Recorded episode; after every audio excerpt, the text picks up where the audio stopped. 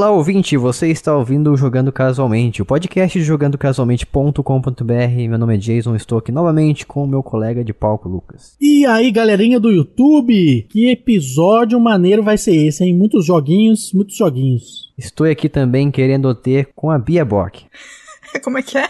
Estou aqui querendo ter. Quero ver tu continuar essa música aí. Entre costas e cadernos, entre, sei lá o que, recuerdos, que não puedo compreender. Oh, já foi Louco. Mais longe do que eu imaginei. Isso eu aí. Cantava essa música na aula de espanhol, na, na quinta série, tá tirando?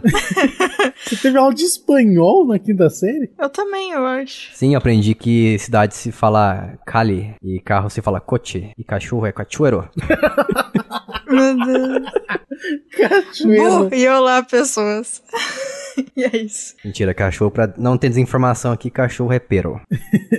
Pero que sim, pero que não. Eu ia falar isso, mas... Ai, estamos aqui novamente para mais um podcast maravilhoso do Jogando Casualmente, mas antes de irmos diretamente para a nossa pauta de hoje... Não é perro, não? Acho que é. É, perro. Acho que é perro. É. Tu fez a aula do bagulho e nem sabe, Jay, você tá falando coisa errada aí. Eu sou brasileiro. Ah. Entendi.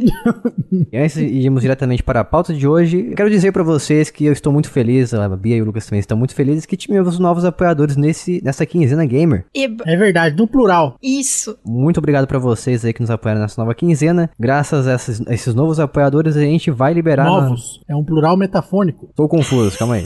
Gra- graças a esses novos apoiadores, ai, teremos na semana que vem, liberado em modo público, o nosso Notícias Casuais, que é o nosso podcast spin-off, que se alterna com esse podcast principal aqui. Principal. É.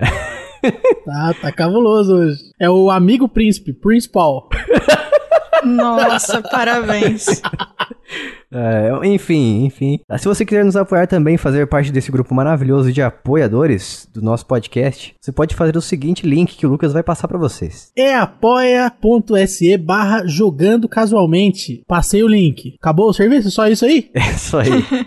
Só isso. E a partir de cinco reais você já se torna um apoiador e passa a receber nossos episódios bônus, além disso também, os podcasts adiantados e não só, não, não obstante, ó, oh? o, o Notícias bonito. Casuais em modo público. Então, considere nos apoiar se você gosta do nosso trabalho aqui. E se você não puder nos apoiar, não tem problema, você faz o é seguinte... Trabalho, trabalho não é um trabalho. Esse trabalho não é aquela coisa que se diga, nossa, que trabalho esse trabalho. É um trabalho simples e honesto.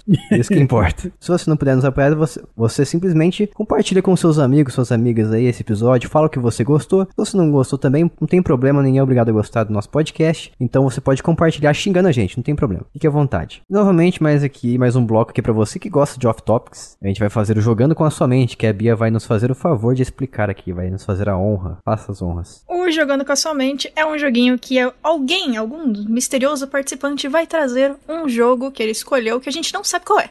Vai lançar dicas e vamos ter que tentar adivinhar que raio de jogo é esse. O... Enfim.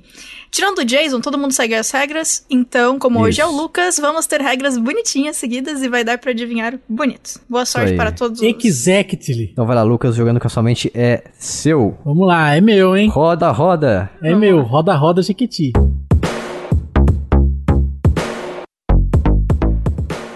Esse jogo é um jogo três D de ação. Só pode ser Sonic três D Blast. Só tem esse. Falhou miseravelmente. Você acha que eu ia trazer ceguismo aqui nesse podcast? É verdade. Rapaz, eu, eu, eu, minha mãe me alimentou com Neston, me deu leite materno quando eu era bebê. Não, não jogo esse tipo de jogos aí, não. Esqueci que você tem preconceito com gente cega. Ai, meu Deus, nossa. Eu, eu não sei como responder isso sem ser cancelado. Eu lancei a bola pra cima, se você quiser cortar. Nossa, Jason, você é terrível. Não, é porque qualquer coisa que eu responder tá errado. É. Exatamente. É verdade. Não, não tem o que eu possa responder. Então eu vou só fingir que isso não aconteceu. Exato, eu Sigamos. Concordo. Esse jogo é single players. Só dá pra jogar de uma pessoa. Mas acabou de falar cinco players. Nossa. Não, é...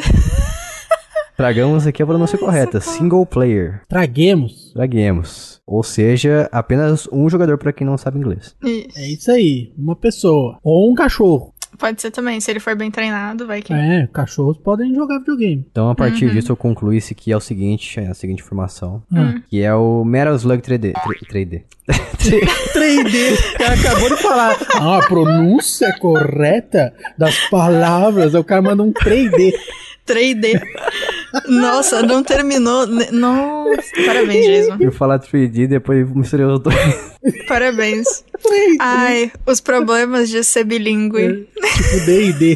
três D. Isso. Parece que eu bebi. Ah, continua. Quem bebeu foi o Ender. Um abraço, Ender. Metal Slug três D. Não é esse. Nesse jogo, você tem inimigos genéricos por toda parte. Ah, noventa e nove vidas. E os únicos inimigos originais, praticamente, são os chefões. Ok. Pô, só pode ser um beat'em up. É, algumas ah. pessoas interpretariam que é, mas eu acho que não é beat'em up, não. Porque todo mundo sabe que beat'em up se baseia, se apoia apenas em inimigos genéricos e troca a cor. Galera que curte beat'em up vai ficar brava agora. Vamos cancelar o Jason. Se fosse em linha reta, ele era beat'em up. Ah. ah, justo, ok. É que ele é em três D, né? Então não, não encaixa. Mas tem um beat'em up três D também que, que é bem genérico, os inimigos. Que é o, o famoso Gekdo. É, isso é muito bom também. Não é esse? Mas não é esse, não. Ah, olha só. Okay. Achei que tinha acertado já. É, pareceu mesmo. Ah, continua. Eu acho que eu sei. É o Jack Chan Stunmaster. Não! Caramba. Mas esse Jack Chan, ele é beat'em up. E é genérico os inimigos. É bem são... genérico os inimigos. São genéricos. Bom, pelo menos é o Jack Chan, né? Tudo bem. Bom que o genérico é mais barato, né? É, realmente. realmente.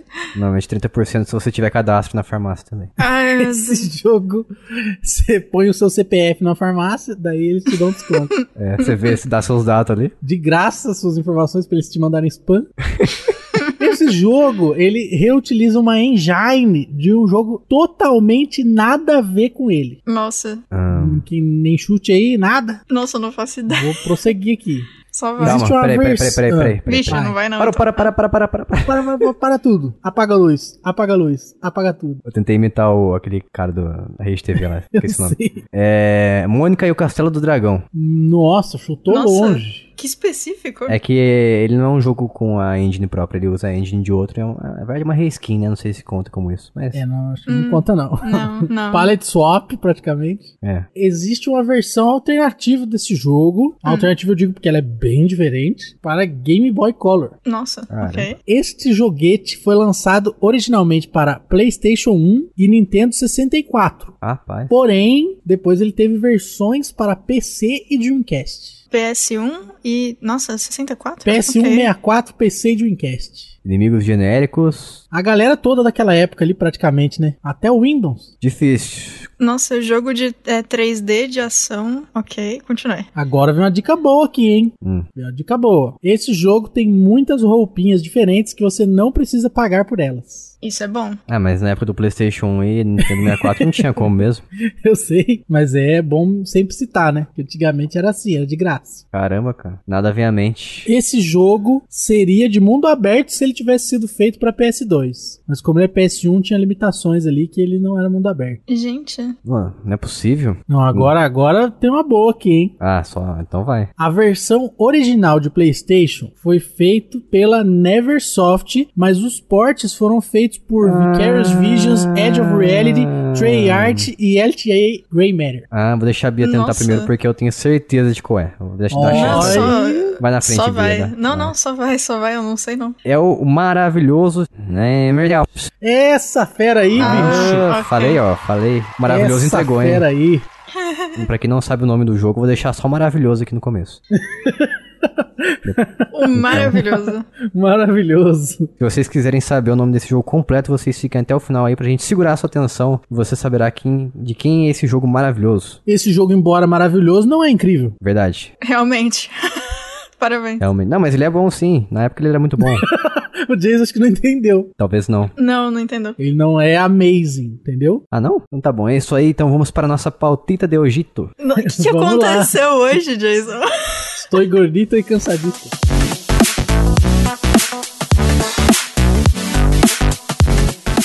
E começando o episódio de hoje, estamos aqui, infelizmente, sem um convidado especial ilustríssimo, mas temos aqui os nossos três integrantes contando comigo, nossos integrantes originais podcast, nossa, nossa equipe core, nossa equipe... Vai, continua tentando render o bloco aí, vai, tá divertido. Vai, vai, vai.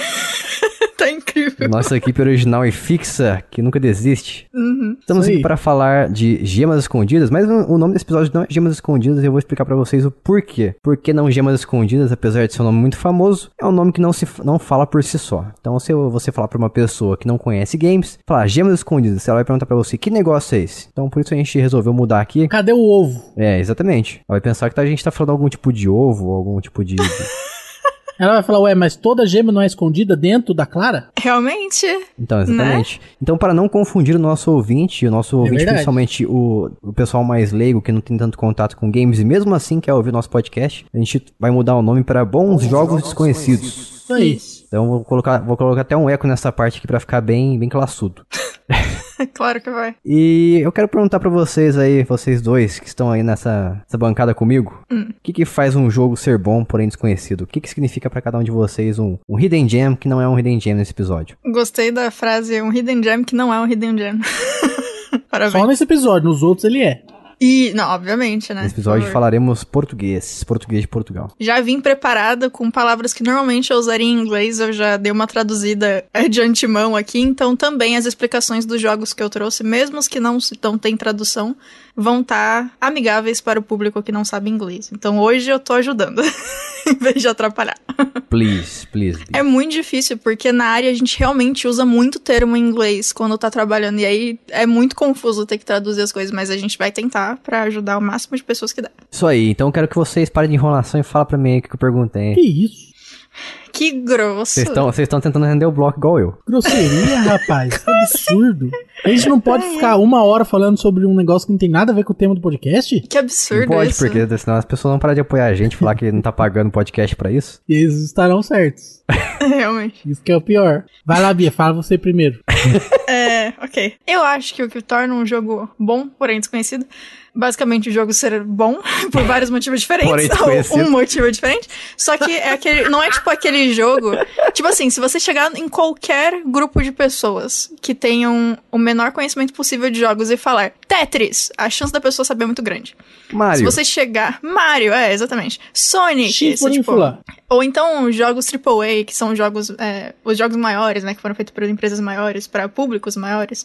Tipo, se a gente falar, sei lá, algum jogo de, do Dragon Ball, algum jogo tipo Naruto, Shippuden, sei lá, é muito mais fácil das pessoas conhecerem do que esses jogos que a gente trouxe aqui. Basicamente, eu diria que são os jogos que são bons por diversos motivos, ou por um motivo em específico, só que em uma roda de conversa normal, você não costuma ouvir as pessoas falando sobre ele, por, porque, enfim, não chegou na pessoa de alguma forma. E quando você fala, a pessoa nunca ouviu falar na vida. Isso, que acontece direto. É, tipo, não é um Animal Crossing.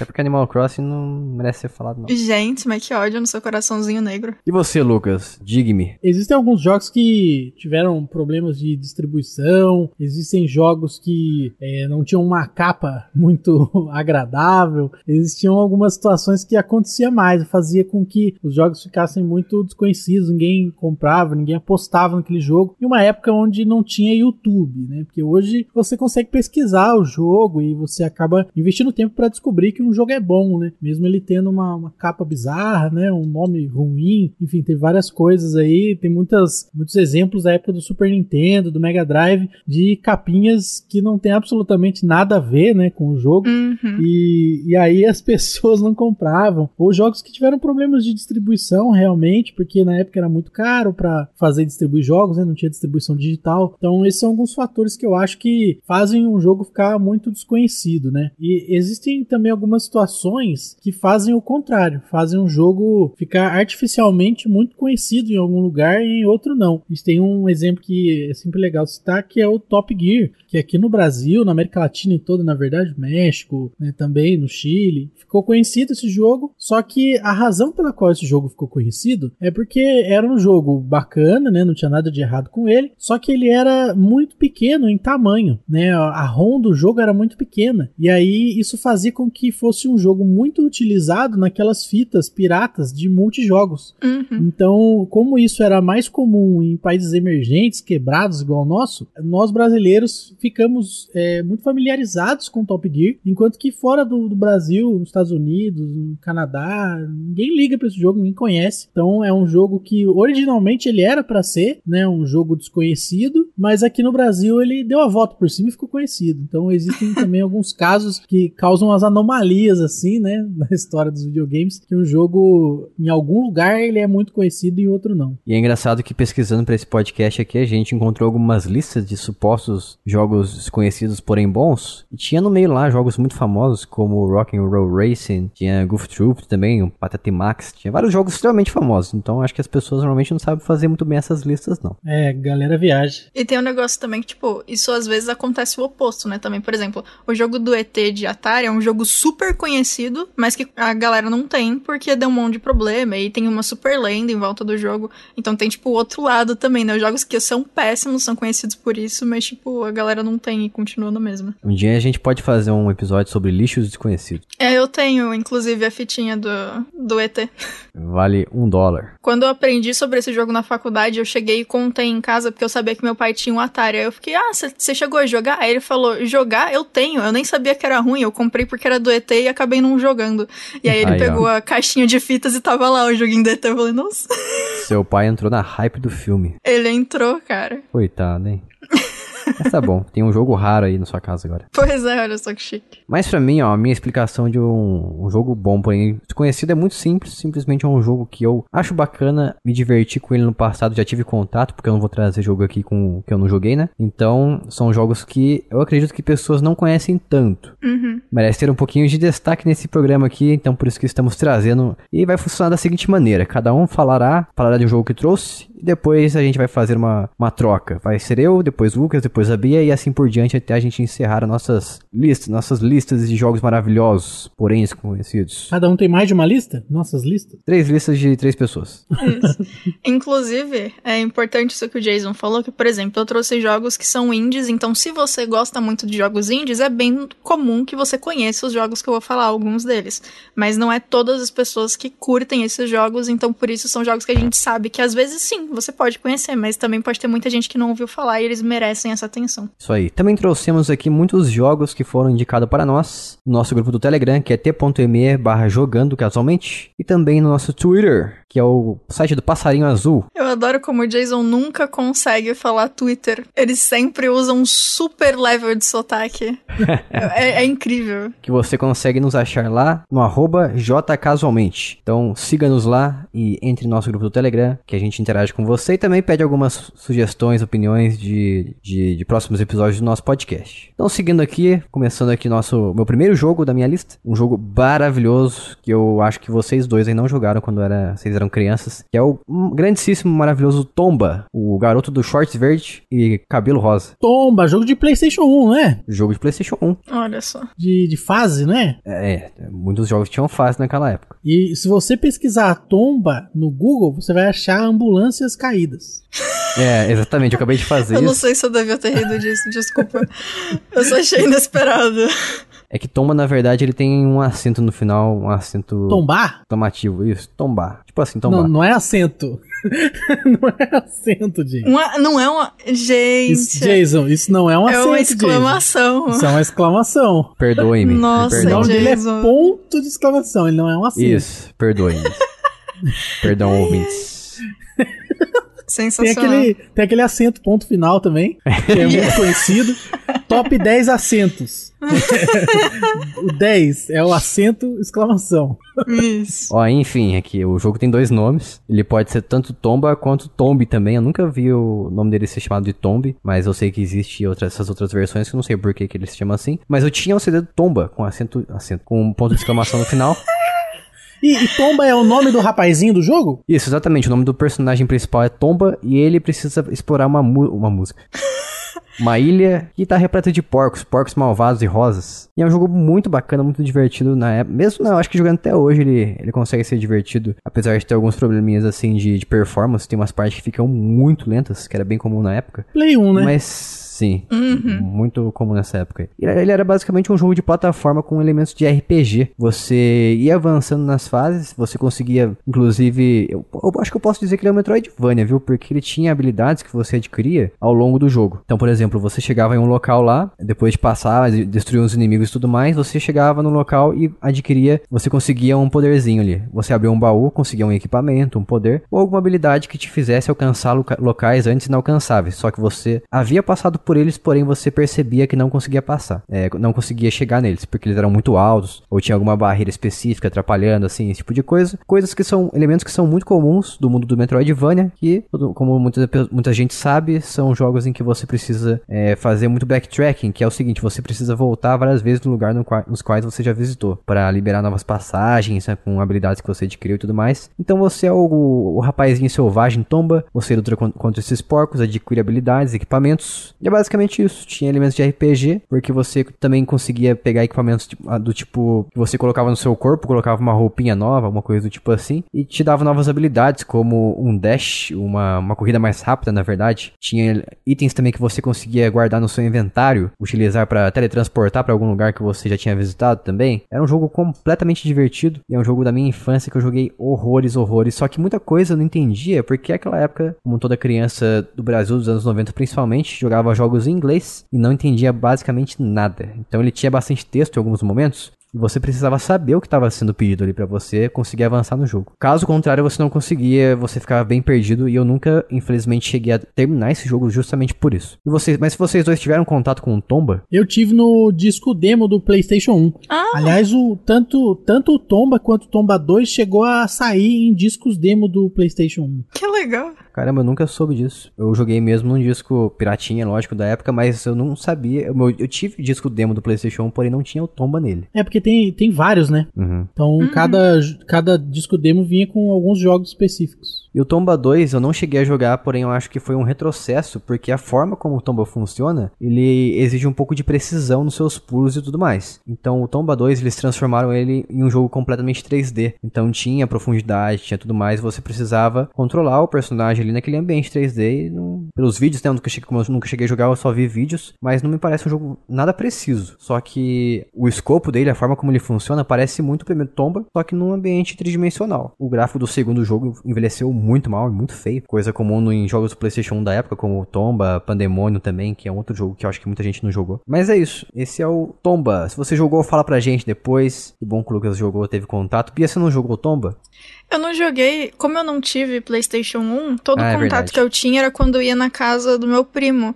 Então, assim, eu jogava os jogos que ele queria jogar. Então, provavelmente ele talvez ou não tivesse conhecido ou não gostasse desse jogo, não sei. Entendi. Mas eu achei interessante a, a imagenzinha de... Eu olhei um pouquinho aqui dos vídeos do jogo também. Uhum. É legal porque, assim, o... Ele é bem a, a carinha, né, dos joguinhos da época. Isso. Mas, por exemplo, eu achei muito bonitinho umas ideias que eles tiveram de design quando tem o... Eu não sei se todas as telas de loading são assim, mas na... a que eu tô olhando são vários porquinhos rosa, um esgifezinho de porquinho. Tão Sim. bonitinho. Era assim mesmo, todas as telas de loading. Ah, eu achei muito fofo. Me parece interessante. E como eu falei, ele funciona muito bem até hoje, porque além dele ele ser plataforma dois D e não ter esse problema do segundo Tomba que ele virou três D e ficou meio impreciso, uhum. Esse jogo ainda funciona porque ele... Parece, parece lá, um jogo indie de hoje em dia. Você poderia confundir facilmente com um jogo indie e, e se divertir mesmo assim. E ele tem, apesar dele ter ambientes em três D, alguns objetos no cenário em três D, o personagem em si, ele é dois D. Então, ah, muitas coisas também são dois D, são inimigos, são dois D, alguns elementos de fundos assim, elementos que ficam à frente também, uns efeitos de paralaxe que ele, que ele faz, são dois D, então quando você utiliza esses gráficos bidimensionais que falam, acho, né, que é dois D, e daí o jogo envelhece muito melhor, então ele não só é bonito até hoje, como ele funciona muito bem, então fica a minha primeira uhum. indicação aqui, super indicação, recomendo você dar uma chance para Tomba, o Garoto Selvagem, aliás é um jogo japonês. Eu achei interessante também que eu coloquei numa parte do gameplay, que ele tá em um ambiente andando numa linha X, e aí tem uma... Ele consegue subir a parede e ficar na linha de trás do ambiente. Então tem, isso. tipo, duas áreas do ambiente. Eu achei bem interessante. Legal Exatamente. Eles usarem isso. Ele faz alternância entre o ambiente de fundo, o cenário de fundo e o cenário da frente. E é bem colorido, né? Tudo. Exatamente. Ele tem uma profundidade, só que você não transita de forma tridimensional. Você alterna entre elas. Bem interessante. Ele é muito engraçado também. Ele é, assim, engraçado pelo menos pra, pra quem é mais bobo, assim, igual eu, mas... Eu acho, eu acho ele engraçado, pelo menos. Justo. Perfeito. Seguindo para o próximo aqui, Lucas, traga-nos o seu primeiro jogo. Vou trazer, hein? Esse jogo é o Uniracers, um jogo de Super Nintendo, né? Um jogo que tem gráficos três D, embora o jogo seja em dois D. Duvidoso, é um jogo, preciso é um, dizer. É um jogo de corridinha em que você joga com monociclos, sem Eita. piloto. Ou seja, é um monociclo que tem vida própria, você controla ele e aí você controla para qual lado ele vai, porque eh, em alguns momentos na pista ela muda de direção. Então você precisa rapidamente pular e trocar a direção que você está indo, né, para poder ganhar dos seus adversários. É um jogo bem colorido, bem, eu acho bonitinho e eu gostava muito de jogar na época. Esse jogo é muito criticado como um jogo ruim de vez em quando, né, mas na verdade ele só é desconhecido, as pessoas não têm paciência com ele porque ele é desconhecido, ele é um coitado e aí as pessoas têm esse preconceito aí, já assumem de, de primeiro que esse jogo é ruim. Então isso Oxe. aí é uma sacanagem, né? E eu tô vendo aqui, eu não joguei esse jogo como o Lucas trouxe de supetão, mas tô vendo vídeos dele e eu posso dizer que ele tem quatro modos de jogo, que é jogando um player só, um jogador, dois jogadores, tem o modo versus e o modo liga, então tem quatro modos. E qual que é a diferença do modo dois players pro versus, por exemplo? Não faço a menor ideia. Não, mentira. É que dois players você pode jogar junto contra a máquina, né? E tipo, ah, o versus é um contra o outro, entendeu? Cooperativo, legal, legal. Então. Isso. É, mais ou menos cooperativo, né? Porque um ou outro vai ganhar, né? Ou a ah, máquina. Sim. Você não tem como os dois ganhar, entendeu? Mas a câmera, como é que ela faz quando tem dois jogadores cooperativamente jogando? Fica repartido. Ah, olha só, usando técnicas dos jogos da Lego já nessa época. Olha só. O jogo é bem legal, cara. E eles tomaram o processo, inclusive. Ué, por quê? Logo que o jogo saiu, a Pixar processou eles, porque eles estavam falando Caramba. que eles copiaram o design do uniciclo de um filminho deles lá que tem um uniciclo. Nossa, gente. Nossa. Brincadeira. Não sei como que você pode copiar um design do uniciclo. É um uniciclo, é, cara. Então, isso que eu ia falar. Porque todos eles são tão diferentes entre si, não é mesmo? Nossa, os uniciclos, Exatamente. né? Enfim. Mas, mas a, a empresa perdeu o processo e aí esse jogo teve que parar de ser produzido e tudo mais. Então isso também ajudou o fato de que ninguém conhece esse jogo porque teve pouco cartucho. Caramba. Nossa, que doido. Engraçado, alguém, a Disney queria patentear o design de um monociclo? Não, Disney não. Porque uma coisa é a Pixar, é outra Pixar, coisa é. é a Disney. É, hoje em uhum. dia elas duas são uma só, Hoje em né, dia é... fizeram a fusão do Dragon Ball aí, mas nessa época aí não era. Ah, sim. Olha, se eu pudesse resumir esse jogo em uma palavra, uma palavra não, uma frase, eu diria que ele é o, o jogo do Sonic com monociclo. Olha, Parece, essa descrição não é muito ruim, viu? A diferença é que é corrida em vez de fase. Nossa, mas eu tô com uma dúvida aqui, por favor, me elucide, Lucas. Eu coloquei uma parte aleatória de um vídeo de gameplay e o, a pessoa que tá jogando, ela tem... Imagina que tem uma área que é tipo um U e ele tá indo e voltando, indo e voltando, pulando e voltando só nessa área e o tempo tá rolando e apareceu como ele sendo vencedor. O que raios tá acontecendo? Daí eu já não sei. Eu teria que ah, ver okay. e analisar isso aí. Não, beleza, beleza. Sei, não. Acho que eu peguei uma forma de jogo bizarra aqui, foi mal. Cara, parece muito Sonic, porque ele tem vários loopings e tudo mais. É, é, é como se fosse é como se fosse uma versão alfa dos jogos do Sonic. Sensacional. É tipo uma demo, Gostei. né? Uma tech demo. Uhum. Tipo, é possível fazer isso aqui. É, exatamente. Só que, só que ele é de Super Nintendo, né? Tem essa diferença aí. Então, ó, vou ver uma coisa aqui que eu tô tendo um sentimento de quando que o primeiro Sonic foi lançado. Vamos ver aqui. Foi lançado em noventa e um, então veio antes. Então não pode ser uma, uma cópia. Mais fácil o Uniracers ter copiado de Sonic. Mas tá valendo. Isso aí, primeiro jogo do Lucas. Se você ver, ver vídeos, você vai achar tosco. Mas se ele tá falando aí que é bom, então quem sabe você gosta também. Uniracers. Vamos lá, Bia, tua vez. Eba. Então, meu primeiro jogo é um jogo de browser... de Flash. Jesus, mano. Porque eu não fui, eu não resisti, desculpa. E é um jogo que ele era, ele chama Angular Momentum, e ele era um jogo do game five games ponto com. Eu queria dizer uma coisa antes de você começar a descrever esse jogo. Eu ouvi uns vídeos dele quando você colocou na lista aqui, e eu, eu confesso que eu assisti com um preconceito muito grande. Esse aí, quando você pesquisa Angular Momentum no Google, tem é, física. É verdade. Ó, eu vou mandar print pra vocês aqui, depois eu, eu tento achar um vídeo bom pro Jason colocar, se você quiser. Mas Caramba, assim, ele... esse jogo aqui, ó. Essa é a seleção de fases dele. Não dá pra jogar, né? Porque não tem o Flash mais. Então, mas eu tô jogando naquele programa que você me passou. Ah, lá tem? Tem! Eu fiquei mó feliz. Então, o esquema desse jogo é o seguinte. Basicamente, você tá em um ambiente experimental, como se fosse um laboratório ou algo assim, aberto pra você... seis conjuntos de fase, cada conjunto de fase com mais seis fases. Então, é seis vezes seis, basicamente, quantidade de fases, enfim. Você pode transitar entre elas do jeito que você quiser, ou pode seguir da primeira fase até a final, você que escolhe. Se você quiser ir direto pra última, você pode, o jogo não vai te impedir. A ideia do jogo é que você controla uma bolinha, e essa bolinha vai passar por vários experimentos em puzzle. Então, vamos supor, primeiro você começa com ela simples, você só vai precisar passar pelos ambientes usando as setas do, as setas do teclado. Aí depois vai adicionando, tipo, áreas do chão em que você morre se encostar. Então você vai ter que tentar pegar a velocidade para poder passar por cima delas. Aí adiciona áreas do, do chão que vão fazer a bolinha quicar muito alta ou, ou quicar um pouquinho só, e aí você tem que ir se movimentando dessa forma, áreas do, do ao redor que você morre se encostar, até chegar no, na, no grupo seis de, de fases, tem uma hora X que você pode passar por um lugar que te deixa controlar a bola sem gravidade. E aí tem áreas inteiras em que todos os lados são áreas que podem te matar e você tem que tentar não encostar em nenhuma delas, enfim. É um jogo de puzzle com plataforma em que, se você vai do primeiro capítulo até o último, seguindo direto, ele tem uma...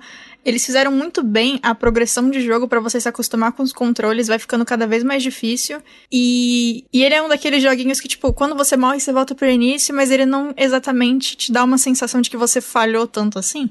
Tirando as fases mais complicadas pro final, que se você encostar em qualquer coisa você morre, as mais an- as anteriores, tipo, se você morre e volta, não é uma coisa muito triste, você não vai ficar bravo, provavelmente. Então é um joguinho bom, assim, pra jogar em momentos aleatórios de... Tô livre... Não quero um jogo que vai me estressar, e aí ele, esse jogo pode entrar. Esse jogo é exclusivamente lançado para Flash? Pela pesquisa que eu fiz, sim. Se alguém souber de algum outro lugar que tem pra jogar ele, me avisa. Mas eu tô jogando pelo... Esqueci o nome. Flashpoint. Isso. Isso, Flashpoint. Isso, isso. Eu tô jogando por isso aí. Tá perfeitinho o jogo lá. E ele era um jogo que eu joguei muito, principalmente na época do Fundamental e da... Fundamental não, do Médio e do... da faculdade... Porque era um dos jogos que, tipo, ah, a gente tem um tempo extra na sala do computador e não tem o que fazer. Era um dos jogos que a gente colocava e ia jogando, e cada vez que alguém morria, o outro pegava o, contro- o controle, no caso, o teclado, né?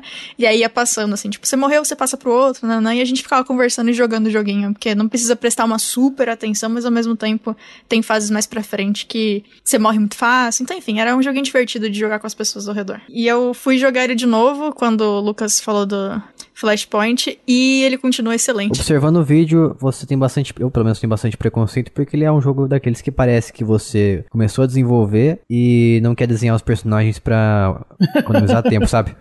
Põe só uma bolinha. É, você quer fazer o mais básico possível pra depois você pensar em fazer a arte final. Assim... É, é que eu tenho uma, uma relação interessante com arte em jogos, porque apesar de ser a parte que eu faço mais, eu acho que a mecânica sempre vai ser muito mais importante do que o quão o seu jogo é bonito. Sim, exatamente. Inclusive, teve jogos que eu trouxe aqui que são, entre aspas, horrendos, mas eles são incríveis em questão de mecânica. Uhum. E esse é um desses jogos, tipo, eu não acho que ele precisaria de muito mais coisa. Ele é, se vocês forem pesquisar aí, quem tá ouvindo, ele realmente é muito simples, tipo, o fundo é uma cor só, a, o, o que cinza. Você controla é uma bolinha, ele é cinza. Cinza e triste. Eu não acho tanto.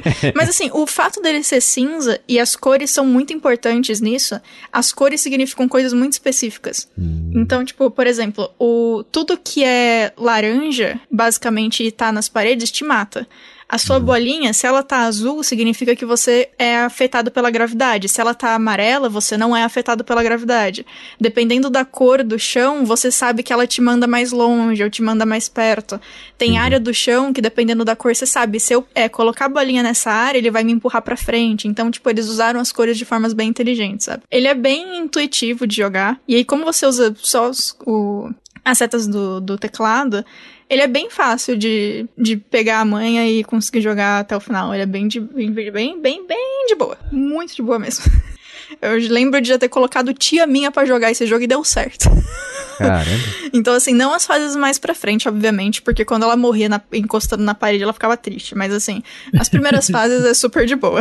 Quando você começa a colocar esse negócio que, ó, agora você pode morrer, aí começa a virar um problema, né? Eu tô vendo aqui e eu tô achando interessante. É. Aí, ó. Ah, tô feliz já. Já pseudo ganhei uma pessoa com a minha descrição. Meu, meu dia sobre Angular Momentum está feito. É isso aí. Muito bom. Pode ir pro próximo. Angular Momentum, o jogo de puzzle e plataforma. Quebra-cabeça e plataforma. Isso. Bem legal. E você é uma roda. Isso. Você é uma rodinha. Que é uma mecânica interessantíssima. Próximo jogo aqui é o Northgard. É um jogo bem recente. Saiu para PlayStation quatro, Xbox One, Switch e P C. E ele tem uma proposta muito interessante, pelo menos nos consoles. Ele foi simplificado, porque a versão de P C é a única em que você consegue, por exemplo... Primeiro eu vou falar que é um jogo de estratégia, né? Ele se baseia... Ele tem bastante inspiração em Warcraft, pelo que eu entendi ali. É um jogo com temática viking, se não estou enganado. E você, na versão de P C, você tem completo controle sobre todos os personagens. Então você pode mandar um personagem... um construtor, por exemplo, um trabalhador fazer alguma atividade ali, manualmente você pode mandar pegar madeira, pegar comida e tudo mais. Já a versão de console, que foi a qual eu joguei primeiro, eu pensei que originalmente ele era assim já, você não tem controle desses personagens trabalhadores, tem controle apenas dos guerreiros e do seu herói, do seu herói que você pode colocar novos atributos nele, habilidades e tudo mais ali, como se fosse um Warcraft três mesmo. Uhum. Os construtores, eles fazem as coisas automaticamente, como eu falei, né? Então você não precisa se preocupar com isso, então você simplesmente, sem falar que eles também são são treinados, vamos dizer assim, são criados a partir da felicidade que você consegue manter seu vilarejo ali. Então você tem que manter a comida em uma taxa de uma quantidade alta, tem que manter a madeira também em uma quantidade alta, você precisa construir centros de, cra- de caça para ter caçadores ali, né? Você pode recrutar caçadores, você pode recrutar pessoas que vão derrubar as árvores e tudo mais. Então é um jogo de estratégia simplificado no console. E o mais divertido dele é que você não pode sair explorando o mapa assim livremente, você precisa ter scout, que eu não lembro agora o nome em português. Qual que é o nome em português? Scout? Scout é escoteiro. O Scout, é, em tese sim. Você precisa mandar Scout, que a gente, em português é, é escoteiro, mas eu acredito que seja algo do tipo assim, exploradores. Você precisa treinar esplo- exploradores para explorar... Um... Nossa, ficou um trava-língua aqui. Ficou, ficou doido. Treinar exploradores para explorar o mapa, então você vai descobrir as partes do mapa automaticamente e começa a ser revelados ali, o... aquela neblina começa a desaparecer e você tem que conquistar essas novas áreas. Essas novas áreas também tem aqueles personagens malvados ali do ambiente, que ficam ali pra você destruir e ganhar também nova, essas novas áreas, você consegue conquistá-la depois que você elimina esses inimigos, e ganha também pontos pra você aumentar, melhorar o seu herói e o seu exército consequentemente. É um jogo muito bacana, ele vive em promoção por coisas assim de trinta reais, vinte reais, vale muito a pena, e tem várias formas de você ganhar também, assim como em muitos jogos de estratégia, você consegue construir no, eu acho que alguma coisa específica, tipo um templo assim, uma oitava maravilha do mundo, algo do tipo assim, que era bem comum nos jogos como Age of Empires, você consegue consegue vencer o jogo, conseguindo o máximo de fama no jogo, ou você consegue também pela rota comercial, você consegue vencer vendendo bastante pro seu, fazendo bastante expedições de venda, que a, acredito que, se não me engano, você faz isso mandando os seus, os seus construtores virarem piratas, ou algo do tipo assim, no seu navio, no seu porto, você manda eles fazerem expedições e adquirirem dinheiro pra você, fazer as vendas e tudo mais, então você ganha dinheirinho e você consegue ganhar através da grana, e é um jogo indie da Shiro Games. Nesse momento na Steam ele está custando, tá custando meio caro, mas ele vive em promoção, como eu falei. Tá custando cinquenta e sete reais e noventa e nove centavos. Tá um pouco salgado. Mas, mas não, não só isso, não basta isso que eu falei. Ele tem o modo história e tudo mais. Também tem o modo skirmish, que é o modo, modo livre pra você treinar, pra você jogar ali de uma forma que você nunca termina, se você não quiser o jogo. Joga só pra divertir e realmente ficar bom nele. E tem o modo online, que é muito bem feito. Funciona muito bem, não tem lag. Infelizmente não tem chat de voz interno, então eu jogo no Switch esse jogo e não tem como conversar com as pessoas. Tem que criar salas. E também o online dele, felizmente, tem como você jogar através de servidor e você pode criar suas próprias salas. Então você pode ter certeza que o online dele nunca vai morrer, porque você pode criar usando o seu console ali, sua conexão de internet, e convidar seu amigo para jogar Northgard. Então fica a dica mais uma vez, repetindo o nome, Northgard da Shiro Games. Maravilhoso. E eu diria que é o segundo maior, melhor jogo de estratégia que eu joguei na vida. Eita. Jason, só corrigindo você, não é porque você cria sala que o jogo não pode morrer o online dele. É. Porque ainda você criando a sala no console, você precisa de um servidor. Não, ele realmente deixa bem claro que a conexão é peer-to-peer. Então, mas isso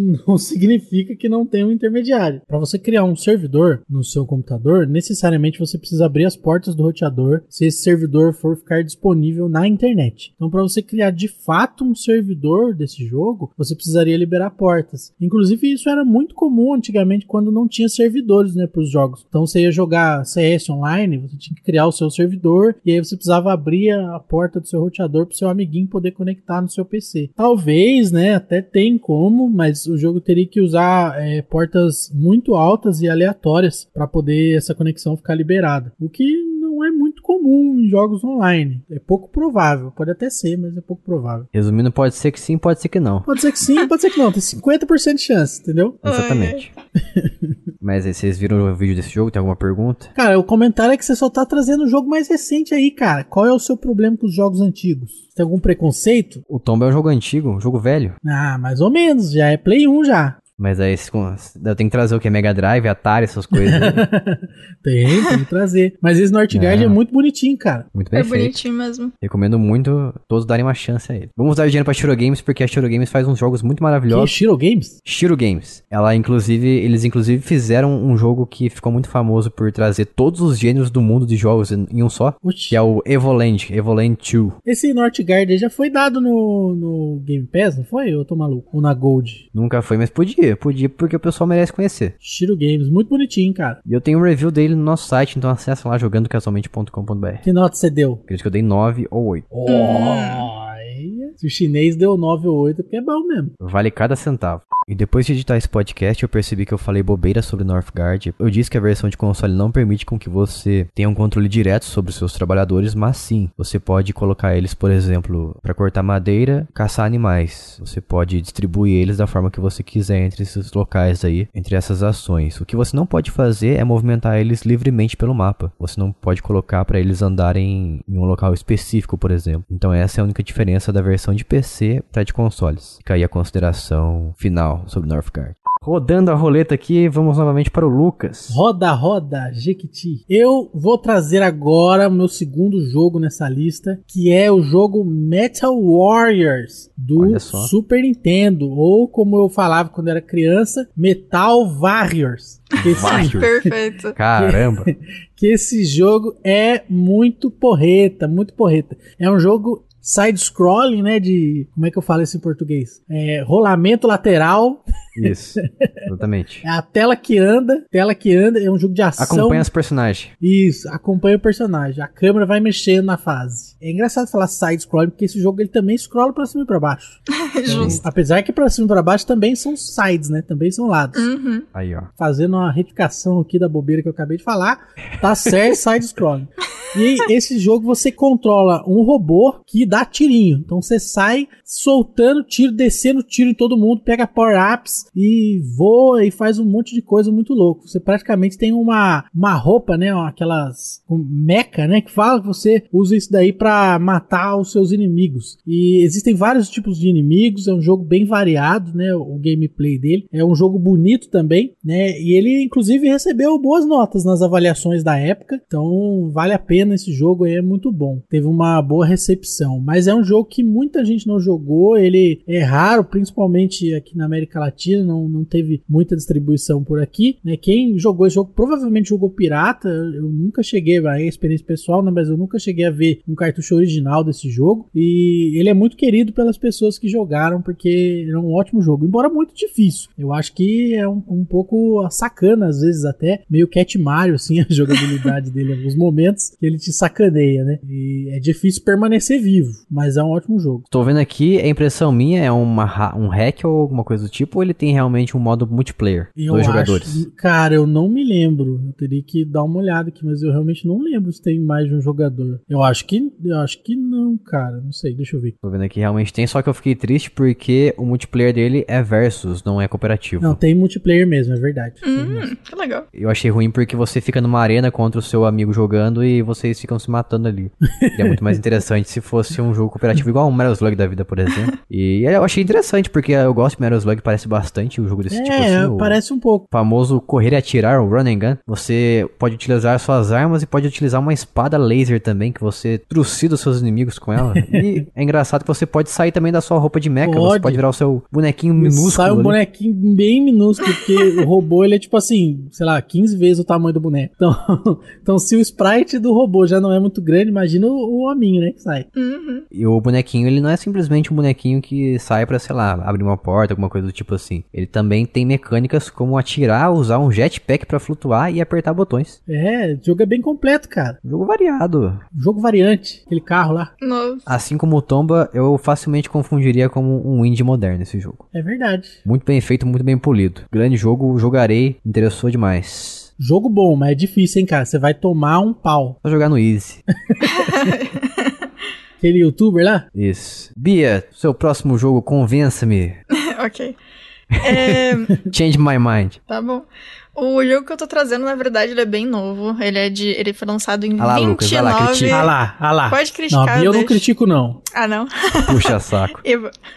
Ele Gado foi lançado demais. Em vinte e nove de janeiro de dois mil e vinte, na Steam. Rapaz. Não tenho, eu não vi se ele foi lançado em outros lugares. Mas assim, o esquema... Foi, foi. Foi? A gente ah, tem legal. Análise dele feita pelo Felipe Calvi. Um abraço, Felipe. Isso. No nosso site de PlayStation quatro. Leiam a review, se vocês não leram ainda.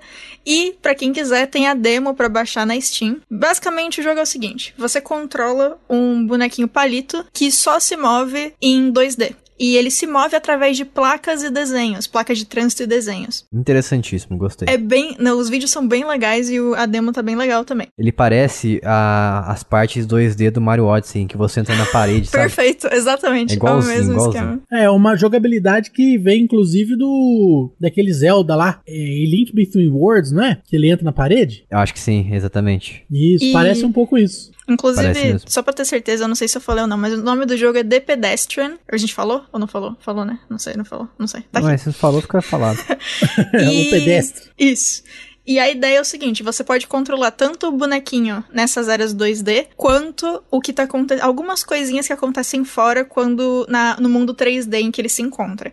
Então, por exemplo, se você tá em uma placa em que tem o desenho de uma porta, mas a porta tá fechada, você muda a sua, o seu ponto de visão pra controlar o que tá acontecendo do lado de fora, e você pode pegar uma outra placa que tem uma portinha no lugar oposto, né, pra elas se encontrarem, e colocar do lado da placa que o seu bonequinho tá. Aí você volta pro modo de visão do bonequinho e controla ele pra passar de uma porta pra outra. Então você consegue fazer essas leves mudanças no que tá acontecendo ao redor das placas pra ligar, fazer as conexões e o seu bonequinho poder se movimentar entre, o, entre as placas e chegar onde ela tem que chegar. É uma mecânica de puzzle, né? É, então, é, mistura puzzle do lado de fora da placa com plataforma do lado de dentro da placa. É bem interessante. Eu achei engraçado a metalinguagem, que tem um, um como que chama? Post-it, é, com um símbolo de um quebra-cabeça, né? Uma peça de quebra-cabeça sempre, que é pra te indicar, tipo, olha aqui, aqui é um puzzle, beleza? Beleza, é. Falou, tchau, tchau.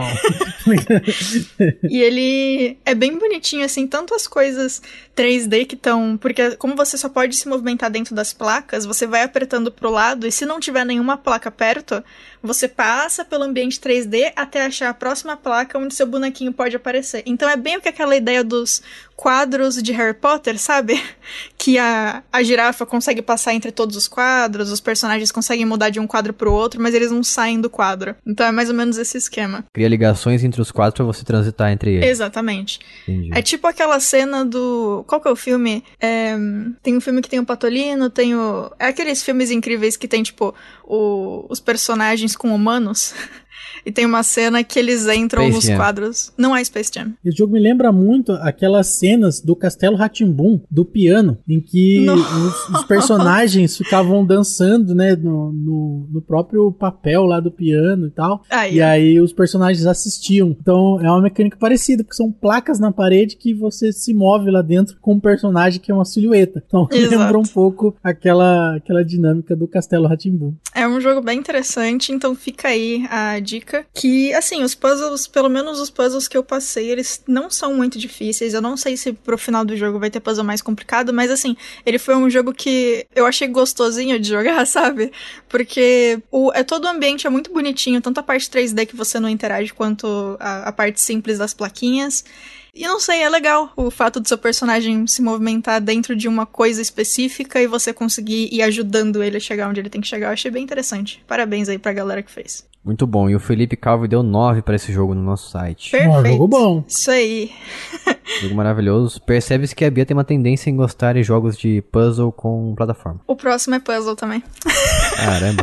Mas depois não tem mais puzzle, não. Voltando a mim aqui agora, terceiro jogo meu aqui, o Dragon Ball Z Burst Limit. Ele é um jogo que simplesmente é Dragon Ball, é de luta, ele é muito bacana, tem um gráfico legal também. E eu gosto dele porque eu tenho uma, uma memória muito afetiva com esse jogo. Quando eu tive Xbox trezentos e sessenta, um dos primeiros jogos de luta que eu comprei, comprei entre aspas, né, porque era um jogo falseta. Pirata. Piratinha. Comprei, era esse Dragon Ball Z Burst Limit, e achei muito divertido, porque eu não joguei tantos os Dragon Ball Dragon Budokai Boys? do PlayStation dois, os Dragon Boys Budokai do PlayStation dois, mas o Burst Limit, ele é como se fosse um Budokai bem evoluído, mecanicamente e também graficamente, principalmente. Só que ele tem um grande problema que hoje em dia, se você quiser comprar ele, é basicamente impossível, porque as pessoas estão vendendo por cerca de duzentos reais, mais ou menos. Caramba! Nossa! E ele é um jogo exclusivamente lançado para Xbox trezentos e sessenta e PlayStation três, infelizmente não está incluído na retrocompatibilidade de nenhum dos consoles, lógico. Não, do PlayStation, lógico, mas o Xbox, infelizmente, nunca foi adicionado e nem tem, o pessoal nem tem a intenção de lançar ele na retrocompatibilidade. E ele não parece um jogo da geração retrasada, ele parece um jogo de Xbox One no mínimo. Ele é muito bonito. Ele é bem responsivo também, responde bem os comandos. Ah, tem bastante personagem, você podia liberar os personagens de acordo com a história que você ia avançando. É extremamente divertido, mas infelizmente as pessoas estão metendo a faca. Então, a única forma de você jogar ele hoje em dia, infelizmente, vai ter que ser uma forma ilegal, que é a pirataria. Então, parabéns, Bandai, você não trouxe esse jogo aí pra, pra gente hoje em dia. Então, se a gente quiser jogar, infelizmente a gente vai ter que apelar pra esse método ilícito, já que as pessoas estão descendo a faca em nós. Ilícito, ladrãozinho. Mas vale a pena. E se você tiver esse jogo aí na, com você na sua coleção, parabéns. Você pode vender por um preço bem caro, porque acho que quem é fã de Dragon Ball gostaria de comprar não, esse você jogo. Você pode tentar vender, né? Não quer dizer que você vai conseguir, porque esse monte de maluco que põe uns preços absurdos aí, não quer dizer que eles consigam vender. Tem uma coisa que você consegue fazer durante as lutas que em alguns Dragon Ball você não consegue. É como, por exemplo, o Dragon Ball FighterZ. Eu sinto muita falta dessa, dessa mecânica, que é você se transformar em Super Saiyajin durante a luta. Olha que legal. Legal. Eu acho isso. Eu sempre achei isso uma mecânica muito legal, porque te dá um senso de, de ter ficado mais poderoso. Embora não ficou nada, né? É, embora só mude visualmente. Você tem algumas habilidades diferentes, né? Porque você... Mas você ficou loiro, é, mas isso é muito legal. Justo, entendi. Principalmente se você vive nos anos noventa. Nos anos noventa todo mundo queria ser loiro. É, nossa, realmente. Real. É, é, isso é verdade mesmo. Ainda mais quando o Backstreet Boys ficou em alta. M cinco Nossa. Também, que era muito superior. Uh-huh. Justin Timberlake tinha aquele cabelo de miojo. Exatamente. Ah, é o nome do filme que eu falei é Looney Tunes de Volta à Ação. Ah, sei. Vamos lá então, próxima rodada aqui novamente rodando a roleta. Lucas, mais uma vez, traga-nos. Eu vou trazer Mighty Morphin Power Rangers The Fighting Edition. Eita, que nome gigante. É um jogo dois D aí de lutinha, né, baseado nos Power Rangers aí para o Super Nintendo. Ele foi desenvolvido pela Natsume, uma, uma empresa maravilhosa. Natsume. Muitos jogos maravilhosos da Natsume. Nessa época, né? É, não, rapaz. Rapaz, hoje em dia... Você não venha me falar mal da Natsume aqui, rapaz. Você jo- jogou os jogos da Natsume atualmente? Meu Deus do céu. Harvest Moon que ela lançou recentemente, só por Deus. Nossa. Virgem. Bom, Nossa. É um jogo que foi publicado pela Bandai em noventa e cinco. Você controla os, o robô dos Power Rangers, né? Os heróis principais também ali, com o Zord, né? Que era como chamava o robozão. E aí você sentava a porrada nos inimigos dos Power Rangers. É muito legal. Tem um, um, um port aí de, de fãs, né? Um bootleg para o, o Genesis, o Mega Drive, mas esse quem fez esse jogo aí é desconhecido, foi uma galera que fez, não vale. Então esse jogo é de Super Nintendo. E esse jogo, ele é um jogo de luta, mas ele é muito fácil. É super tranquilo, quem não, não tem mancha de jogo de luta, não tem problema, é super tranquilo, você ficar apertando um botão só de dar espadada, você já consegue fechar esse jogo aí com tranquilidade. Ele é muito Cara. legal e muito emocionante. A batalha final também é muito boa. Então esse jogo é extraordinário. Embora ele tenha recebido muitos reviews ruins na época, né? Tinha uma nota muito zoadinha, né? Tinha um cinco, seis de dez. Mas ah, e, e a, as pessoas falavam que ele não era um jogo muito original. Tinha animação ruim e tudo mais. Mas eu acho que isso aí é, é uma grande bobeira, porque é um jogo que trouxe uma coisa que na época era inovador. Não existia é, lutinha joguinho de, de robô do Mortal Kombat. Mortal Kombat, eu tô viajando. Mas existia jogo de luta de, dos robôs do Power Rangers. Nos jogos que tinha dos Power Rangers, você não usava o robô. Então era uma coisa que você não tinha acesso na época de ser o robô. Então isso aí foi uma coisa muito legal que eles fizeram. E inclusive hoje tem o jogo de luta dos Power Rangers, que é muito bom também. Tem no Game Pass. E eu tenho certeza que se não tivesse esse jogo no Super Nintendo, não teria o jogo de luta dos Power Rangers hoje em dia. Então isso aí Olha é uma coisa só. que as pessoas têm que dar valor. Perfeito. E vendo o vídeo desse, desse jogo aqui, ele parece bastante ah lá, interessante. Já vai falar mal já. Não, eu falo que ele parece bastante interessante. Minha pergunta é a seguinte, ele não tem níveis de dificuldade, então? Olha, eu não me lembro, cara, mas se tinha eu não colocava no easy, não. Provavelmente jogava no normal, não ficava mudando hum, nada, não. Então, e é um jogo fácil, cara, não é, não é um jogo de, de difícil, não. Pode ir embora que dá bom. Eu vi que ele preenche uma barra de especial Isso. na parte de baixo da tela, no H U D, e quando você enche a barra, você aperta apenas um botão pra soltar esse especial? Isso, e é um especial bem zoado. É, tá bem fácil mesmo. É bem legal esse jogo, cara. Tem vários ordens pra você usar e sentar a porrada. Porque jogos que tem um botão dedicado a soltar o especial normalmente são bem fáceis. É verdade. É verdade. Não tem duas meia-lua, né? Não tem. Porque a mecânica desse jogo é bem rudimentar. Eu acho que talvez tenha sido até uma questão de, de preguiça, né? Porque fazer uns comandos muito avançados na época era uma coisa que devia demandar bastante trabalho dos, dos desenvolvedores. Realmente. Mas é um jogo bonito. Bem legal. Não parece Super Nintendo. Que isso, cara. Que Nossa, que ódio gratuito. No coraçãozinho. É. Não falei isso com, de forma negativa. Mas é muito louco da voadora com o robozão, porque no, no desenho ele não fazia isso, da voadora. Justo. Ele não pulava. Realmente. Rodando a roleta novamente aqui, cai na Bia. Bia, traga pra nós. Esse é mais um jogo que é puzzle. Mas o próximo vai surpreender todo mundo, então tá tudo bem. Ele também não é um jogo tão velho assim, ele foi lançado em treze de março de dois mil e dezenove. Eu diria que ele é até meio famoso, viu? É, então, esse é a coisa. Ele é famoso entre as pessoas que eu já conversei que já jogaram outros jogos indies. Mas a grande maioria das pessoas que eu cheguei a perguntar desse jogo que eram mais da galera do A A A ou que jogavam, tipo, outros jogos mais específicos, não conhecia. Então eu achei válido trazer porque ele é um jogo realmente muito bom. Então assim, se você já conhece esse jogo, desculpa, você vai me ouvir falando um pouquinho de Baba Is You. Os dois conhecem o jogo daqui? Eu nunca ouvi falar. Perfeito, então. Você é meu, meu público-alvo agora. Desse momento, Lucas, eu estou falando para você.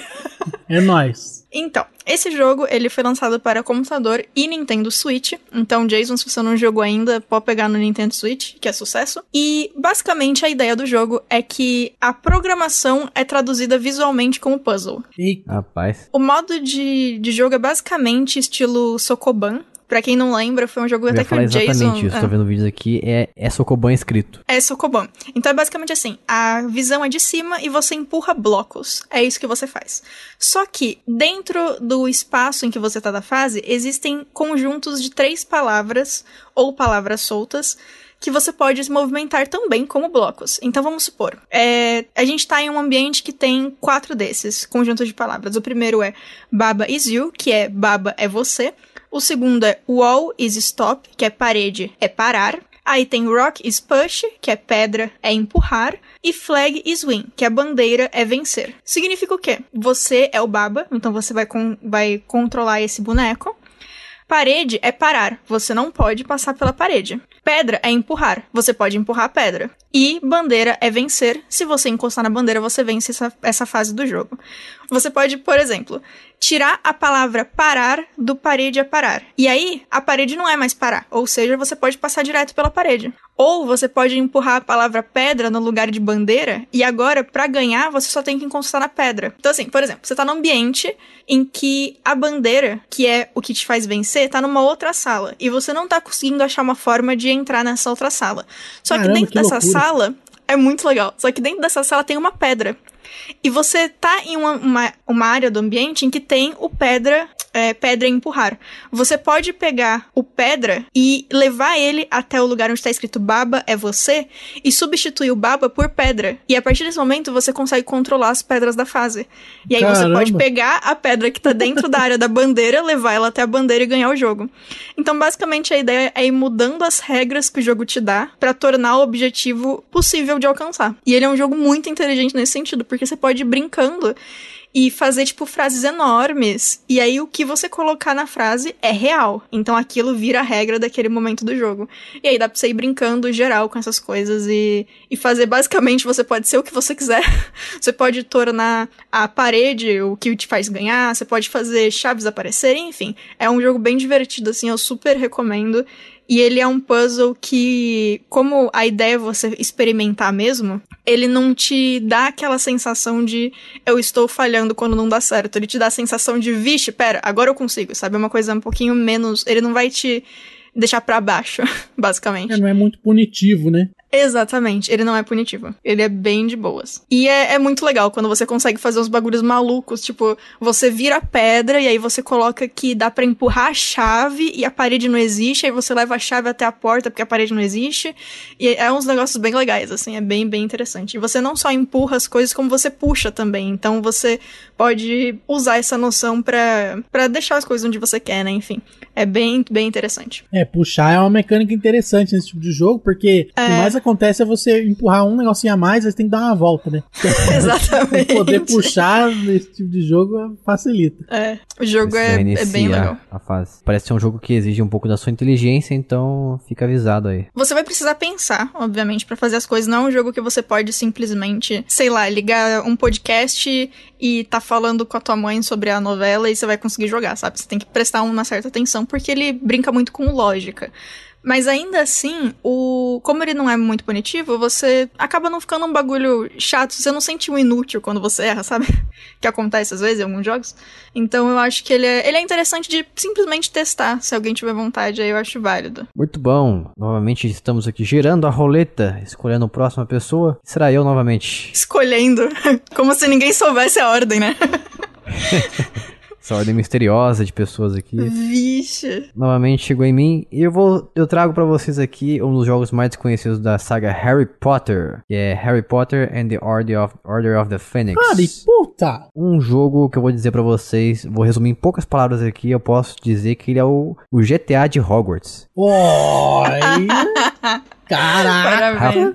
Parabéns. Esse jogo na época foi disruptivo pra mim. Chega levantando, gente, a galera no Vingar do Leviosa. Isso. Rouba a vassoura. Ele era um jogo de mundo aberto, especificamente a versão de P S dois, porque a versão de P S P é bem simplificada e não era tão bacana assim. Mas a versão de P S dois você podia caminhar por Hogwarts, explorar os locais com, com o Ron, com a Hermione também e com o Harry. Você podia adquirir missões, pegar missões pra você realizar na escola de Hogwarts. Podia mexer com os objetos do cenário, tipo levitar uma vassoura, levitar coisas ali ao seu redor, podia duelar com as pessoas também, veja só, coisas que a gente sempre quis fazer no jogo de Harry Potter, mas praticamente não tinha, era só momentos bem específicos. Eu queria jogar quadribol. Eu acho que esse jogo infelizmente não tinha quadribol, se tinha deveria ser, bast... deveria ser bem simplificado, mas essa é a parte legal dele, porque ele tinha esse elemento de exploração, esse fator de exploração nele e descoberta de coisas novas, e principalmente os duelos que eram bem legais, porque como eu falei, a gente podia até duelar em jogos como o Harry Potter do PlayStation e a Câmara Secreta, por exemplo, só que era um momento bem específicos, encaixados na história. Nesse aqui você pode duelar com pessoas que estão ali, normalmente andando por Hogwarts. Os transeuntes? Transeuntes? Transeuntes, você não sabe o que é um transeunte? Eu não. Tá louco, viu? Esse menino é iletrado.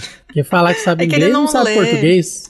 Ele não lê. A gente tem que lembrar disso. Você lançava os seus feitiços com o analógico direito, então era um, um pouco mais imersivo assim, numa época que você não tinha jogos com realidade virtual, então você utilizava o seu dedão ali pra simular uma varinha. Aqui ó, transeunte, que não permanece por muito tempo no mesmo lugar, diz-se da pessoa que está de passagem. Olha só. Aí, cultura. O pessoal tá chegando, andando livremente, você chega no feitiço, pá! Toma! Isso de você tá, tipo, essa ideia de você tá num lugar e de repente duelo, me lembra muito aquele vídeo que o Anthony Padilha fez na época que ele tava no Smosh ainda, que é do Pokémon, que se você passa na frente da, da pessoa, você tem que lutar. Aquele ah, vídeo era excelente. Sim, muito bom. Se você passava do lado do treinador, ele não te desafiava pra um duelo, né? É, ah, é passa muito por bom. Trás, assim, faz mímica, o cara não tá nem fala aí. Com ele, né? Fala, ele não faz nada, na hora que você passa na frente, pegou. Ah! Perfeito. Isso aí, Harry Potter e a Ordem da Fênix, PlayStation dois. Eu tô revendo os filmes, esse é o próximo, inclusive. Aliás, Harry Potter aqui, é um, os últimos filmes são muito bons, os primeiros são bem infantis. Ah, eu gosto. A série do Harry Potter, o livro que eu mais gosto é o da Ordem da Fênix. Ah, olha só. É o, é o maior, eu... inclusive, né? Nunca li nenhum livro de Harry Potter. É, o Jason não lê, né, Jason? Então você é, não ter lido não, esse não, lê, não, então não diz não nada. É. Há muitos anos eu, encont... eu peguei o livro no quarto do meu tio, um dia que eu dormi lá, tinha lá em cima da cama dele. Aí minha mão dele, começou Harry a Potter... queimar, pegar fogo. Harry Potter e a Pedra Filosofal. Eu pensei, vamos ver o que, que é isso. Eu não tinha assistido o filme ainda. Eu comecei a ler, eu achei um porre. Ai, muito chato. Ô, livro chato. Os caras descrevem cada coisa que acontece no ambiente. Pior que o cara... primeiro livro, ele, ele começa meio arrastado mesmo, né? Porque ele Nossa. fica falando, né, do nascimento do Harry Potter, fica falando da Rua dos Alfeneiros, e fica falando de uma série de coisas que não tem relação nenhuma com a história. E começa a falar de um gato que estava lendo um jornal na rua, uma coisa assim, fala do bigode do senhor, e fala do bigode do senhor Dursley, Dursley que era meio grosso e castanho. Nossa, você lembra lá, do bagulho? Jesus, não, marcou eu de tão ruim que é. Gente, que incrível, ok. Então foi aí que começou o problema do Jason foi. com livros. Um dos causadores foi a J K. Rowling que criou esse livro aí, cansativo e arrastado. Parabéns. Nossa! Você me desanimou de ler, de ler coisas da literatura. Mano, o Jason é terrível. Não, mas cara, é, isso é tão... Essa parte do começo é tão arrastada e desnecessária que foi completamente ignorada na hora que foi, foi transformado em filme. Porque, Sim. tipo, não tem serventia nenhuma, né? E era um negócio que talvez as pessoas que começaram a ler o livro tinham esperança de que um dia aquilo ali ia ter alguma relevância e não Nunca veio a ter. Então saiu oito livros do negócio e não serviu pra nada. Ah, decepção, cara. Em, em fator de, de storytelling, de contação Ai. de história, J K. Rowling não manda não, manda bem não. Ela foi aprendendo, né, cara? É, percebe-se, né? Pô. Ela foi ah. aprendendo na prática, foi fazendo e vendo no que dava. Prendeu na marra o livro ruim. Enfim, tá, vamos pra próxima tá aí. Eu estou revivendo meus momentos aqui com o Harry Potter. Escreve seu livro então, você não é o, o cara top? Faz o seu e... Vou lançar uma campanha de financiamento coletivo, daí eu escrevo. Escreve um livro aí então, vamos ver. Vamos lá, rodando a roleta novamente aqui. Vamos para o próximo jogo do Lucas. Eu estou trazendo aqui Rival Schools. Um uh. jogo maravilhoso de porrada, três D, jogo Olha de luta. Saiu para PlayStation um, pelo menos foi onde eu joguei aí, né? Muito louco, tem vários jogos nessa série aí. É, o primeiro dele Eles é o Rival Schools United by Fate. Um jogo Caramba. muito top, muito top. Não, como esse, como esse episódio aqui é tudo em português, então a gente tem que falar os rivais da escola unidos pela fé. Unidos pela fé, isso aí. É um jogo, isso. você é cristão, isso. e aí você tá na, esco, na escola pra se tornar padre, e aí... Você... Não, mentira. Cristão nada, parece nome de escola de samba isso aqui. Unidos pela fé. Unidos pela fé, isso aí. Quesito alegoria nota dez. E esse jogo foi, foi lançado para os arcades, né? E depois saiu para o PlayStation. É um jogo muito bom que ele trouxe, assim, algumas alegorias em três D muito boas, só para usar um termo carnavalesco. Ele trouxe Olha algumas só. alegorias muito boas, né? Para o PlayStation um, que gerou, inclusive, outros jogos de luta em três D depois. É um, uma referência. É um jogo muito bom. Eu fico triste de não ter, né? Nas novas gerações esse jogo, mas ele é, é muito bacana. Muito bacana mesmo. Ah, mas aí que o senhor se engana, porque ele teve novas versões depois, não do mesmo jogo, lógico, ah. pela fé, mas teve outras versões, teve outras sequências. Não, é, ele teve, é o que eu falei, é o que eu falei, tem vários jogos da série, mas eu digo assim, ah, P S quatro, tem Rival Schools? Entendi. Não tem. Ah, é, não tem. Entendeu? Okay. Realmente. Mas vendo aqui, eu posso dizer que ele é bem parecido com o Tekken, porque ele tem um, uma movimentação ali que você consegue ir pra frente, pra trás do cenário, um cenário três D, os personagens também são três D, bem feios por sinal, mas a jogabilidade parece ser bem ágil, muito ágil do jeito que eu gosto. Sim, é, o Tekken saiu antes desse jogo, na verdade, né, mas ele dá, acho que da Capcom, se eu não me engano, posso estar enganado, é o primeiro jogo de luta em três D, então é um jogo muito topzera. E a melhor parte dele que eu estou observando aqui, reparando, que você consegue realizar combos, então você consegue dar uma sequência de golpes, ao contrário de jogos como Street Fighter. Ai, meu Deus do céu, como que Street Fighter não tem combo? Jogo Ai. bom de luta tem que ter combo meu em sequência. Meu Deus do céu, Vixe. como não tem combo, cara? É o jogo que inventou o combo, inclusive sem querer. Street Fighter dois criou o combo sem querer. E o cara veio me falar que não tem combo no Street Fighter. E vamos rodar a roleta aqui novamente. Vamos agora... Rodando novamente a roleta aqui, vamos para o próximo jogo da Bia, que é um segredo. Agora quer mudar de assunto, olha lá. Não, é só seguir na ordem. Então, esse jogo na nossa pauta que eu coloquei como segredo e plot twist gramatical. Porque é o seguinte. É, tem um sh no final. Como eu levo palavras a sério e o nome do podcast é Jogando Casualmente e não Jogando Videogames Casualmente, eu vou trazer um jogo físico. Que Eita, é... Tá uma burla na ah, série. Meu Deus eu do céu, tô. Já. Inclusive, se fosse em inglês, eu ia fazer questão de trazer uma peça de teatro também, porque playing pode ser usado pra isso. Jesus, amado. Nada. Meu Deus do céu, o que tá acontecendo aqui? Enfim. Puta, ela, ela trouxe aqui a imaginação, né? Esse não, jogo não, está não sendo é. deturpado. Não é um jogo físico assim. É porque o negócio é o seguinte, eu descobri esse jogo essa semana e eu fiquei tão chocada que eu precisava contar pra vocês. Então, melhor que seja ao vivo. Grande gravação. Porque é absurdo demais. O nome do jogo é Kabaddi. Kabaddi? Como é que se escreve? C A B A D I? Kabaddi? Não, não, não. Ele é K A B A D D I. A D D I, exatamente. É um jogo... Quando eu digo físico, eu quero dizer que é um jogo de contato. Pessoas, Kabaddi é tipo vôlei. É um esporte de contato é um originário esporte. da Índia antiga. Então, exatamente. É o seguinte. Esse jogo, ele... É, eu vou usar palavras traduzidas porque eu não sei direito como, que eles vão, como as pessoas vão chamar aqui, mas eu vou falar, enfim, palavras traduzidas. Ele, como o Lucas disse, ele veio da Índia. Atualmente ele tá recebendo um pouquinho mais de visualização, mas como teve a Covid, jogo físico de contato deu ruim, né? Então, assim, enfim, ele voltou pra obscuridade um pouquinho. Mas o esquema é o seguinte, são sete pessoas de cada lado. Uma pessoa por vez vai virar o que, eles, o que eu traduzi como atacante. Então, assim, você basicamente vira uma bola de queimada.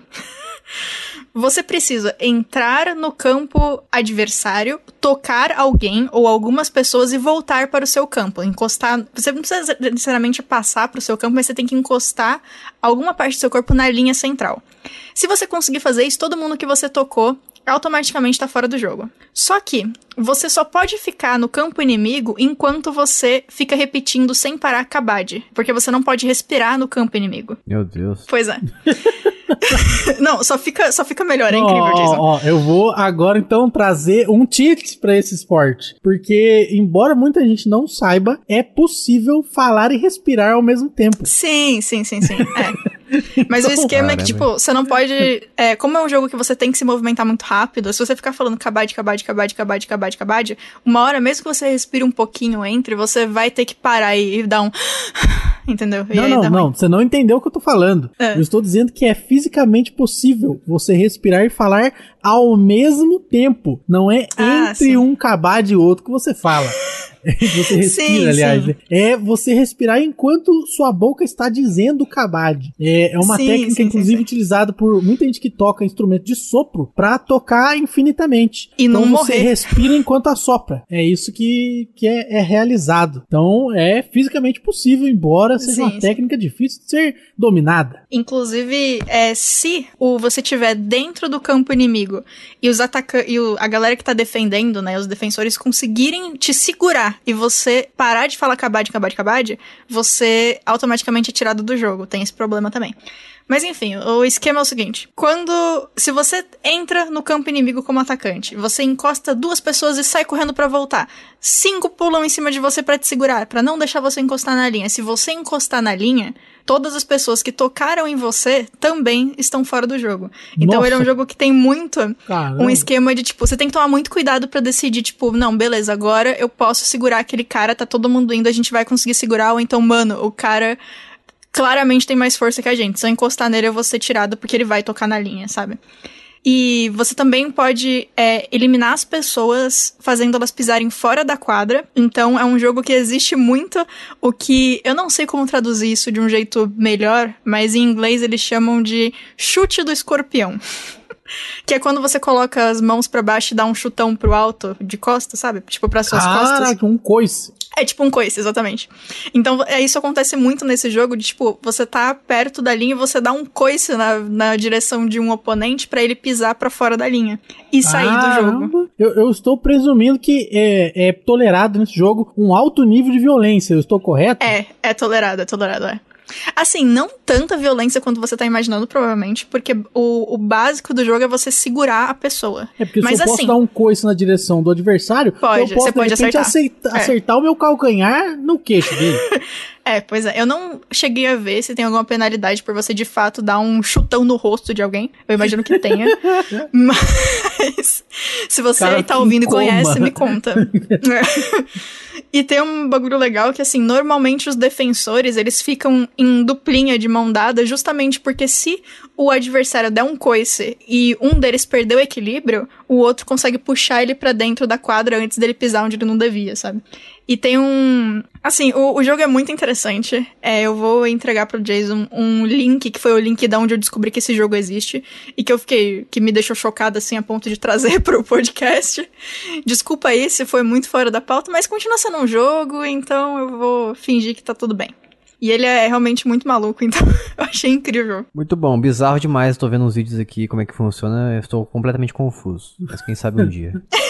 Não, assim, o pior de tudo é que, assim, eu não poderia jogar esse jogo porque eu tenho a, a tendinite nas duas mãos e eu tenho um, um pé quebrado, que eu quebrei o pé, e eu não sei se eu já contei isso aqui, mas enfim, eu quebrei o pé e fui dançar break street. Eu dancei das seis da tarde até as dez da noite.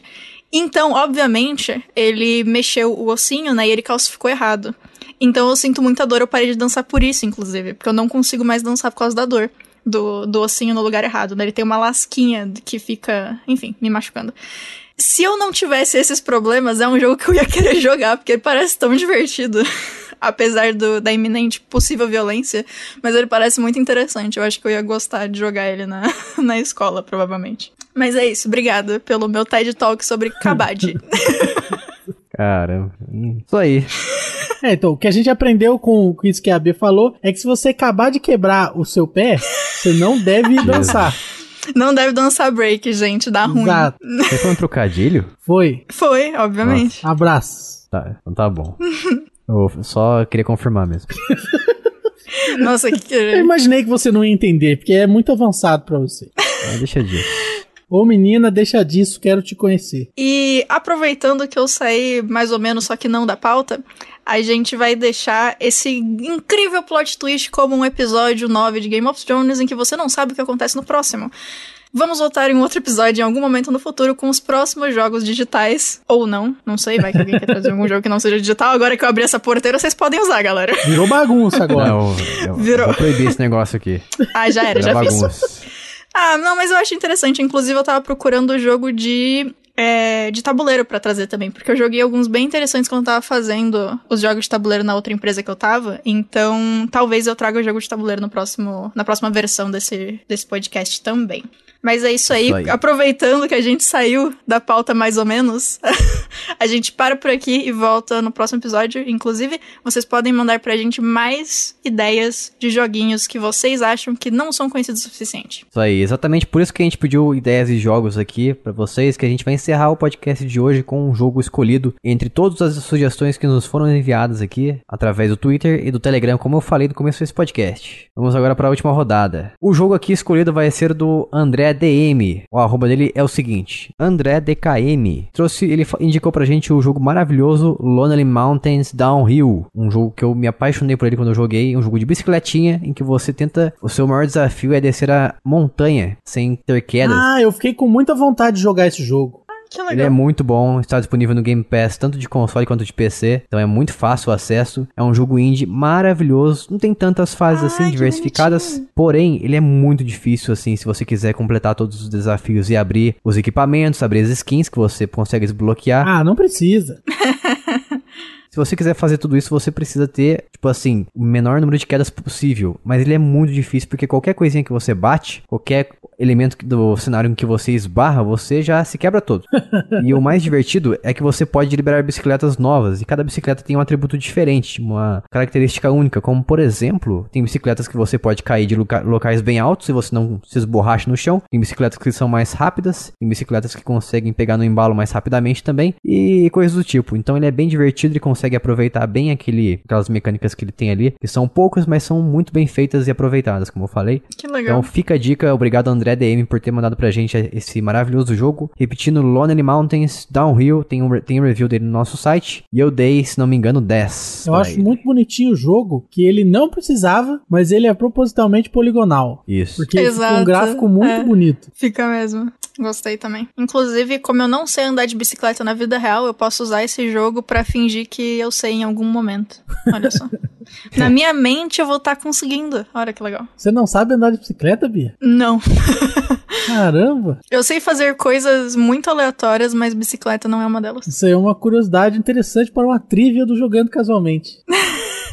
Realmente. Qual dos participantes não sabe andar de bicicleta? Aí é um negócio muito aleatório. As pessoas vão errar. É verdade. Olha só. Enfim, estamos encerrando por aqui. Obrigado por ter ouvido até este momento o podcast. Espero que você tenha gostado. Se você achou que a gente merece trazer algum jogo na próxima edição desse episódio, a gente pode fazer uma sequência e colocar o seu jogo aqui, escolher a dedo os jogos que nos foram indicados. Também temos novos jogos para trazer futuramente que talvez você não conheça e você possa gostar. Aliás, fica o nosso agradecimento a todas as pessoas que nos mandaram sugestões de jogos, como o Goto, o Vini Bad Guy do Twitter, o Matheus, o C zero seis B R R, o André D M, que mandou Lonely Mountains Downhill, que a gente escolheu, o Cleanson do Ceará, o Rei Matheus, o Gnu, em que o G é mudo, e o Rafael, e também o Dungai. Se eu esqueci de alguém, perdão, você pode me xingar nos comentários. E pra responder aqui o nome, o nome do jogo do Jogando com a Sua Mente, que foi do Lucas. Fala pra nós, Lucas, qual que era o jogo que você trouxe. É o jogo Miranha, do PlayStation um. Isso aí, o maravilhoso Spider-Man, que não tinha Amazing naquela época. Exato. Só Spider-Man. É só o maravilhoso só Spider-Man. Isso aí.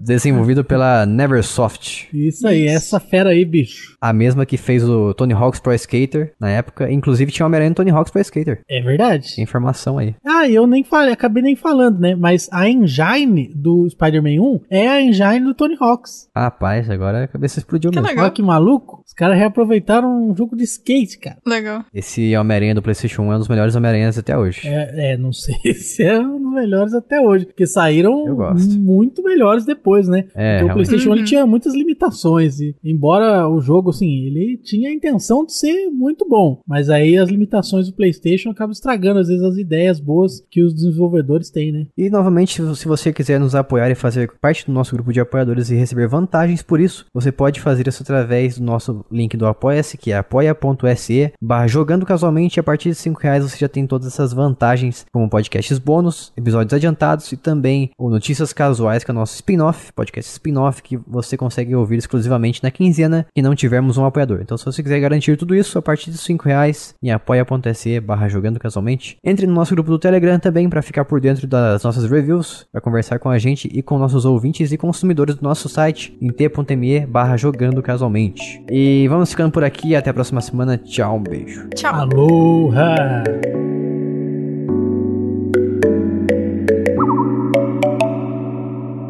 Este podcast foi editado por mim, Jason Minhong. Edita eu arroba gmail ponto com.